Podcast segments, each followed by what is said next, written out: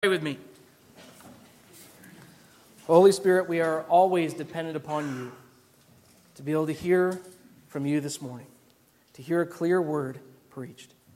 And I pray, Lord, that my words would become your words, and that you would speak a word to each one of your children this morning. Speak, O Lord, your servants are listening. Amen. Well, a few of you may have noticed uh, we're actually we're missing some of our, our Windsor folks. Uh, our Windsor residents have a quarantine right now uh, because of the norovirus, and so they were instructed to stay at home uh, over the weekend. And uh, we actually were making a, a, live stream available thanks to, to Kurt, and uh, we messaged them that, that link. And so I want to greet my Windsor folks if any of you are, are tuning in on live stream, and that's where they are. So we need to be praying for them, and wanted to make, make you aware of that. Now, the title of uh, this morning's sermon is Saved by the Cross. Have you been saved? Anybody's been saved here this morning?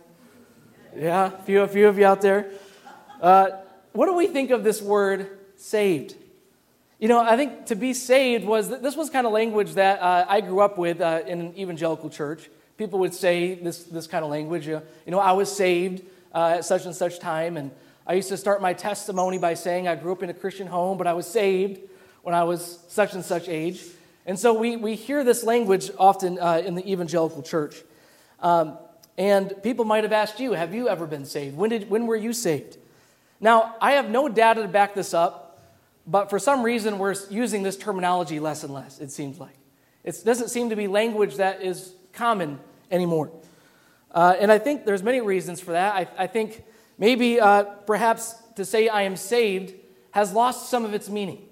Or maybe we've, we've lost its meaning somewhere along the way because I think what happened was, was getting saved kind of became synonymous with praying the sinner's prayer, accepting Christ into your heart, and now you're saved. And I think for many people have begun to realize that that just isn't quite enough. That's just a little bit too small. That's not exactly what it means to be saved. It's a little trite. It kind of, and some people might critique it by saying, you know, it t- kind of turns salvation into this transaction between you and God. It's just something you get by praying a prayer and now it's done. And so getting saved kind of became this trite transaction, and we've kind of lost the meaning of what it means to really be saved, the glorious meaning of what it means to be saved. And I think another reason is we know a lot of saved people who don't look like they've been saved from anything. We know a lot of saved people who prayed a prayer who don't look like Jesus has saved them from all too much.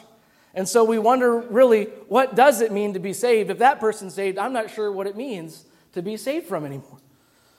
And friends, so it's, it's time for us to go back to the Word of God, back to the Scriptures, and examine what does it mean to be saved?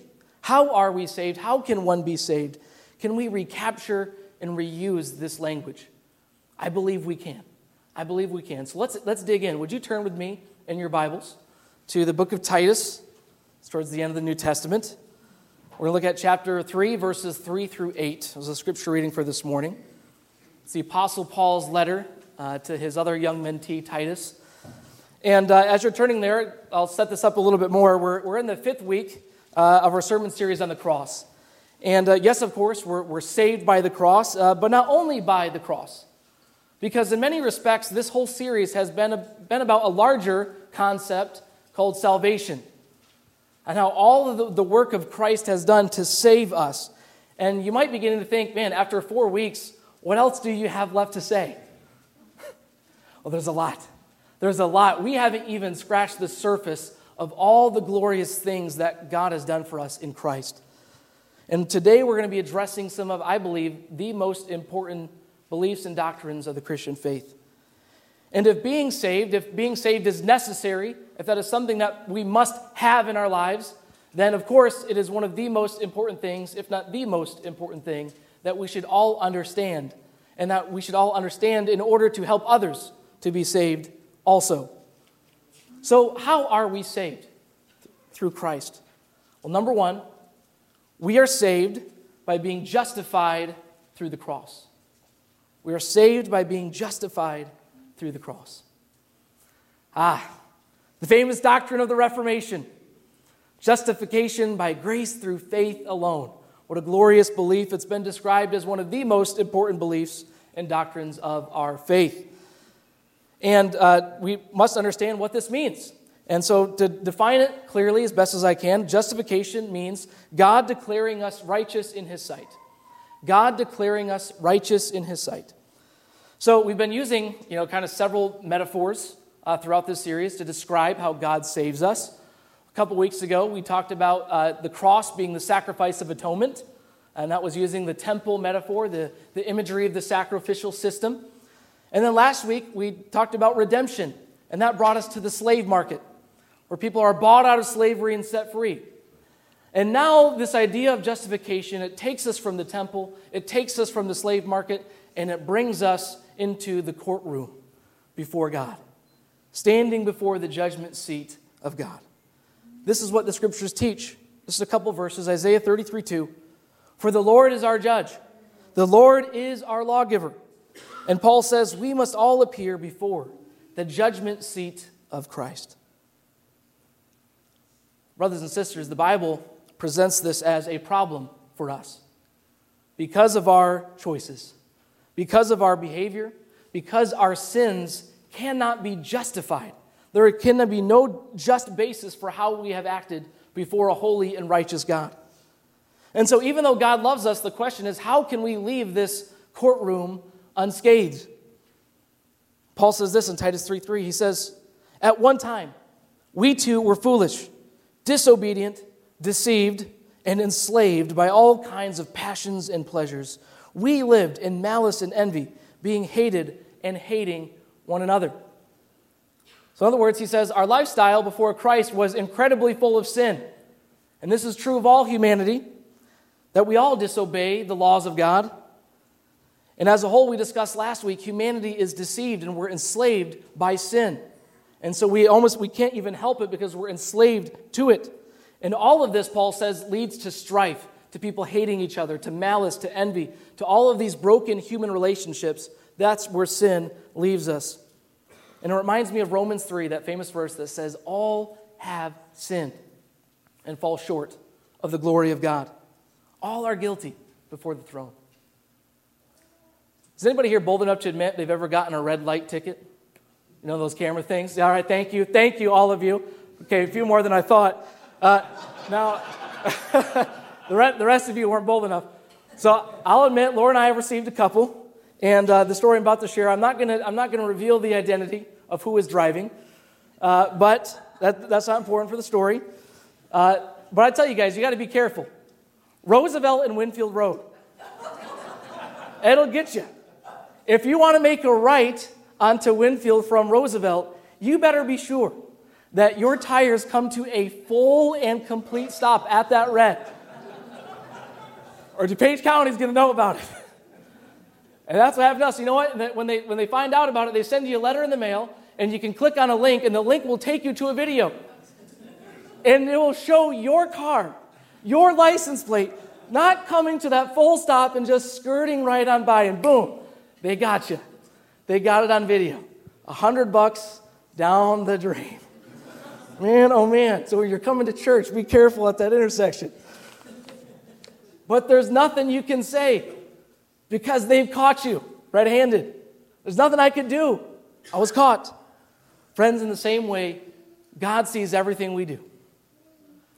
And not just what we do, He also knows the motives, He knows our feelings, He knows our thoughts. And when we approach the judgment seat of God at the end of our lives, He's got it all on video. He's seen the whole thing. We've been caught, there is nothing we can say. We have been caught red handed. So there's nothing we can do to justify ourselves. So we can't save ourselves. Self salvation is an impossibility. And there's not enough good that we can do to make sure our verdict is not guilty. But listen to what Paul says in the text verses 4 and 5. But when the kindness and love of God, our Savior, appeared, He saved us because we were really good enough and we made the cut. Oh, hold on. Sorry, that was the wrong, wrong translation. It says, no, He saved us because we did enough good to outweigh the bad. Oh, hold on. Are you guys looking at your Bibles? I, I think I'm getting this wrong. No. No, it says, what does it really say? He saved us not because of the righteous things we had done, but because of His mercy. Praise be to God for that. We can't stand before the judgment seat and say, well, you know, we were, we were a pretty good person, Lord. We did pretty good. We weren't as bad as such and such person over there. No, no, no. Not because of the righteous things we had done, but because of his mercy. So I want to lay it out for you as best as I understand how this justification idea works. And I, and I need to give a little bit of credit, actually, a lot of credit to John Stott, who I've been doing a lot of reading with for this series. He's kind of helped me understand this and put some wording to it. And he talks about how the source of our justification is God's grace or his mercy. Look at verse 7 in the text. It says, We are justified by his grace. So the source of our justification comes from the grace of God. That means his kindness to us when we didn't deserve it. His mercy towards us when we had there was not an ounce of it that we deserved, but yet he gives us his grace freely and generously. But for God to do this, for God to be just, he has to have a just cause, a righteous reason for declaring us guilty people innocent and righteous in his sight. You know, in fact, when God was setting up his kingdom for the Israelites, he gave certain commandments. And one of the commandments was he told the judges, You shall never uh, uh, declare an innocent person to be guilty, and you shall never acquit the guilty and declare them to be innocent. That was something the judges were never supposed to do because that would turn the whole society upside down. If the innocent, if the innocent were condemned for something they didn't do and the guilty were let go with no, with no punishment. So he said, This is something judges should never do. So, how can God do something he told other judges never to do? How can God declare us guilty people to be innocent and still be a good judge and still be righteous? Well, friends, the good news is God can do that because he has a just reason. He has a just basis, a righteous reason for declaring guilty people to be innocent. And the ground of that reason, the basis for our justification, is the cross of Christ. It is the cross of Christ. Paul says in Romans 5 9, we have now been justified by his blood. That means that Jesus on the cross, he took the penalty for our sin. He bore the curse of the law, the condemnation that we deserved, so that we could be justified. The innocent takes the punishment in our place so we can be set free. And so it makes us truly righteous in His sight and it maintains God's character and His justice. So we must give thanks to God for this. Because justification, it includes forgiveness. You know, Gene said it so great up here. It's just as if I never sinned. And so it's standing, when we're standing before the judgment seat of God, when we're justified, it's the judge gives us his pardon, his granting of forgiveness for the things that we have done. And not only are we forgiven, praise God, but it's more than that. It's also God's declaration that you are righteous in his sight. And friends, what God declares to be is so. When God said, Let there be light, you know what? There was light. And when God says, when God declares, You are righteous in my sight, guess what? You are now righteous in his sight. And no matter how much sin you've done, no matter how much guilt or shame that you feel, when God declares you to be righteous in Christ, you are so. Praise God. We are righteous in his sight because he declares it. There is no condemnation for those who are in Christ Jesus because we have been justified through his blood. The second thing that we need to understand about being saved is we are saved by being born again through the Holy Spirit. We are saved by being born again through the Holy Spirit. Look at verse 5. It says, He saved us through the washing of rebirth and renewal by the Holy Spirit. So, in other words, He saved. To be saved means that we must be reborn or born again. And if being saved maybe has kind of fallen a little bit out of our language, perhaps born again has had a bigger fall, I might say. Uh, I mean, because this was, this was the cry. This was the question of Billy Graham evangelicals. Have you been born again? Are you a born again Christian? Have you, have, has Jesus become real in, the, in your life This was the question of evangelicals for decades. And I believe it is still essential to the Christian faith today and that we need to recapture this. You know, we're part of a denomination called the Covenant Church, if you didn't know. And uh, the covenant, we, we have six affirmations, six things that are the core things that we say this is the most important.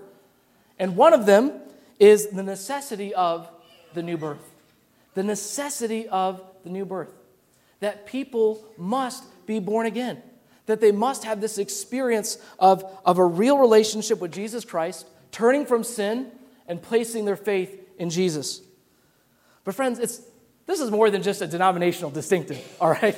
I mean, this is the words of Jesus Christ. Look what he says in John 3 3. He says, Very truly, pay attention, very truly, I tell you, no one can see the kingdom of God unless they are born again. Plain as day. That's what Jesus says. And he says it because it's not just our standing before God that needs to be justified and saved, it's our very selves that need to be saved. Because sin causes our spirits to, to wither and die. And without a spiritual intervention, without a brand new renewal and rebirth, we will be separated from God. We cannot enter the next life in the state of the flesh. We have to be born again. It's impossible to enter God's kingdom without this renewal, without this washing of the Holy Spirit of God. And I believe the cross has paved the way for this to happen. Because in Christ, the old self is killed. All that sin and all the, all the stuff of the old way, that's, that's destroyed on the cross, and something new is ready to be born in its place. That is why the Apostle Paul could say, I have been crucified with Christ. I have been crucified with Christ. It's no longer I who live, but Christ who lives in me. In other words, my old self died and I've been born again. That's what happened to the Apostle Paul. And so when we put our faith and trust in Christ, what happens is the old self dies and the Holy Spirit comes in and makes a dramatic change. Theologians use the terms regeneration or recreation, uh, and we call it born again. And so the Holy Spirit transforms us from the inside out so that our desires, our hearts, our minds, and our souls, they move from being oriented to the things of the flesh and sin, and they become oriented to the things of God and the Spirit, because we are now born of the Spirit. So Paul can say in 2 Corinthians 5:17, if anyone is in Christ, the new creation has come. The old has gone, and the new is here. Praise the Lord. It's a totally new state before God, made possible by the Holy Spirit. And so, most people, when they uh, think about being born again, well, they be, inevitably you'll get this question well, does that mean that you need to have some type of dramatic testimony? Does that mean you need to have one of those stories that you hear about where someone was the prodigal son type story? They're going away from Christ, and then boom, the Holy Spirit came into their life, and now they have a dramatic change. Do we need that? The answer is no. No, we don't need that because that is not what being born again means. Now, some people, praise God, do have these stories. Some people, they have the Apostle Paul type story where they were wandering away from Christ, where they were, they were living in sin. They, had not, they, had not, they wanted nothing to do with God, and boom, in an instant, God changes their life, and from that day forward, they are forever different. And I'm sure many of you can think of people who have had that happen to them. Praise the Lord for that. But for a lot of other people, they don't have that testimony. They might be more like the Apostle Peter, it's been, it's been more of a process, it's been a journey with Christ. And over time, you have, you have experienced a transformation. And some of us, we don't even remember how we became a Christian. It's just been there our whole lives. You know what? That's okay. That is okay. That is the grace of God in your life. I mean, does anybody here remember being born? I mean, physically speaking? I think Matthias told me one time he has a memory from when he was two, uh, but that's the earliest I've ever heard. No one has a memory of being physically born. But does that mean you weren't born? No. The fact that you are here proves that you were born. And the same can be true spiritually speaking. You don't have to remember when you were born again. Uh, you don't have to have this dramatic moment of, of crisis or transformation in, in an instant. No, you, if you have, if your desires have been changed from being oriented towards the old life of sin and, and flesh, and now your life is oriented towards the things of the Spirit, if you have a desire for God, if you really love Jesus and want to grow as his disciple, if those are the desires of your heart, then guess what? You've been born again. You're a child of God. That is the evidence for it. And furthermore, being born again doesn't mean that you have to have it all together, friends. In fact, it means when, some, when, when someone's born, a growth process has begun. And this process in our lives is usually called sanctification that we get to grow, that we get to grow to be like Christ. And how we grow as disciples of Jesus is through the work of the Spirit as He continues His work and through the ministry, of the body of Christ. And one day, this process is going to be complete. So, Paul can say in Philippians 1 He who began a good work in you, it began, you will, He will carry it on to completion until the day of Christ Jesus. One day, we will be made perfectly holy like Christ. Sin won't tarnish our lives anymore, praise God, and we will be all that we were made to be.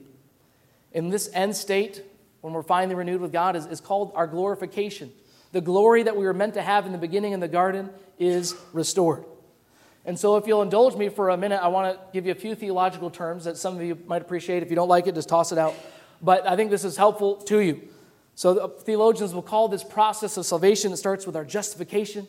Our right standing before God has been declared. Then the Holy Spirit comes in, our regeneration, we've been born again. And the pro- process of sanctification has been started. And now we're, we're being made holy in Christ. And one day we will experience glorification, that we will be all that we were made to be in Christ. So we are saved by being born again by the Holy Spirit as He starts this process of transformation in our lives. And finally, we are saved by becoming heirs with the hope of eternal life. Look at verse 7. So that, having been justified by his grace, we might become heirs, having the hope of eternal life. You see, being born again means you're born into a new family. And that is the family of God. That makes God our Father, all of us brothers and sisters in the faith. And that makes us heirs of the family inheritance. You know, many parents, they hope to pass something down to their children or grandchildren. You know, whether it's some money or some possessions or maybe some type of family heirlooms goes to the heir. And these are things that, you know, parents want to pass down. Uh, but not just anybody can come and claim your stuff when you die. No, it has to be the so- someone who it is, it is meant to go to. It has to be an heir. It's usually those who are in the family. In the same way, God has an inheritance for all his sons and daughters, and it's called eternal life. Friends, this is a really good inheritance to be lined up to get because, because it means being forever with God. It means your body being restored. It means all your worries and cares and stress, all the anxiety that you carry with you, gone. It means full joy and peace and happiness in the presence of God forever and ever into eternity. That is the inheritance that God has for his sons and daughters. Now, obviously, we don't have it yet because it is an inheritance. We have to go through this life, we have to go through many trials and troubles on our way. But one day, we will receive the inheritance of the family. And so, in order to be saved from death, from judgment, from separation from God, we need to be given this inheritance of eternal life. We need to inherit it from God. And the good news is he's glad to do it. John 3:16, you know it. For God so loved the world, he gave his one and only son, so that whoever believes in him will not perish but have everlasting life. And when you become part of the family, now you have the hope of inheritance, eternal life in the kingdom of God. Isn't that good news? Let me recap where we've been this morning. We are saved. How are we saved? We are saved by being justified through the cross. We are saved by being born again through the Holy Spirit, and we are saved by becoming heirs with the hope of eternal life. And this means that our past is saved, it means our present is saved, and it means our future is saved because they're all in the hands of God, God's grace. And so you might be able to say that, yes, we have been saved, we are being saved, and we will be saved one day. Or we have been justified, we have been born again, we are being sanctified, and one day we will be glorified. We have been declared right with God, we are being transformed into his likeness, and one day we will be renewed and restored and with God forever. Amen. Now for the fun part. It's all fun so far. Paul, but Paul, in his letters, he almost always moves from theology, talking about God and who we are in Christ, to application. And I would be remiss if I didn't spend a few moments talking about some application here. So, the first thing we must do to apply these truths in our lives, what, what must we do? Number one, we must devote ourselves to good works, to doing good. This is right out of the text, verse 8. This is a trustworthy saying. What you just heard, the gospel, it's trustworthy. And now I want you to stress these things so that those who have trusted in God may be careful to devote themselves to doing what is good.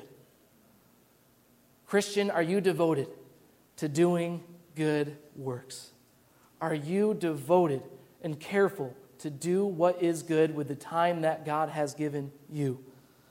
Saved people do good works. It's not the basis of our salvation, but it is the evidence. What are our lives devoted to? This is the fruit of being a born again Christian. Are you born again? Show us by your deeds, James says. Devote your life to this, friends, and I believe you will not regret it in the end. So that is what the first thing we must do. The second thing we must do is we must not quarrel with one another. This is again right out of the text, verse 9. But avoid foolish debates, genealogies, quarrels, and disputes about the law, because they are unprofitable and worthless. This is really serious. It makes me nervous saying this. It says, Reject a divisive person after the first and second warning, for you know that such a person has gone astray and is sinning. He is self condemned. What do we do with that? Well, because we've been saved into the family of God, that means we must treat each other as family. Because we've been given so much mercy and grace, we must treat each other with so much mercy and grace. Our speech should always be gentle, it should always be full of grace towards another. We must always treat kindly those who don't see things the way that we do. And because we will see things differently, that, that, is, a, that is reality, and it can be a good thing, but it's how we navigate differences that makes all the difference. It's how we navigate differences that makes all the difference. Do we treat each other with grace, mercy, like family? We're in this together. Are we working towards unity? Are we working towards being together as a family? What can we do to build up the body of Christ? How can we refrain from fighting with each other, from division? Because, friends, our mission it is too important. It's too urgent. It's too, the enemy is too strong to spend our days fighting with each other. We have to be united. A house divided cannot stand. And so Paul says the reality of the gospel means we don't quarrel with each other because we're family. We're the family of God. And the last thing that we must do is we must winsomely help others know how to be saved. This news is too good not to share, friends. Jesus is too good to keep to ourselves. And you're probably getting tired of me saying this to you. I feel tired saying it. But until I have everyone coming up to me and saying, you know, Pastor, I'm sharing my faith enough. I'm feeling good about how many people I'm sharing the gospel with. I'm going to keep telling all of us that we must continue to preach the gospel, to share the good news, to go out into the world and spread this because it is too good. Our past, our present, and our future is secure because the grace of God. How can we not share that with others? So I want to end with the question I started with have you been saved this morning? Has anybody been saved? Have you been born again? If not, I would love to help you experience that. Friends, the arms of God, of God are wide open to all of us. Welcome, ready to welcome any of us home. May you experience the joy of salvation, the joy of being saved in Christ. We're now going to have our choir come up this morning uh, because I want to give you some time to meditate on what you have heard. I want to give you some time to confess your sins before the Lord as we prepare for Holy Communion. And I want to give you some time to pray. For whatever the Holy Spirit lays on your heart, maybe for someone that needs to know this good news, we want to pray for them also. And so we welcome the choir to come and sing this morning.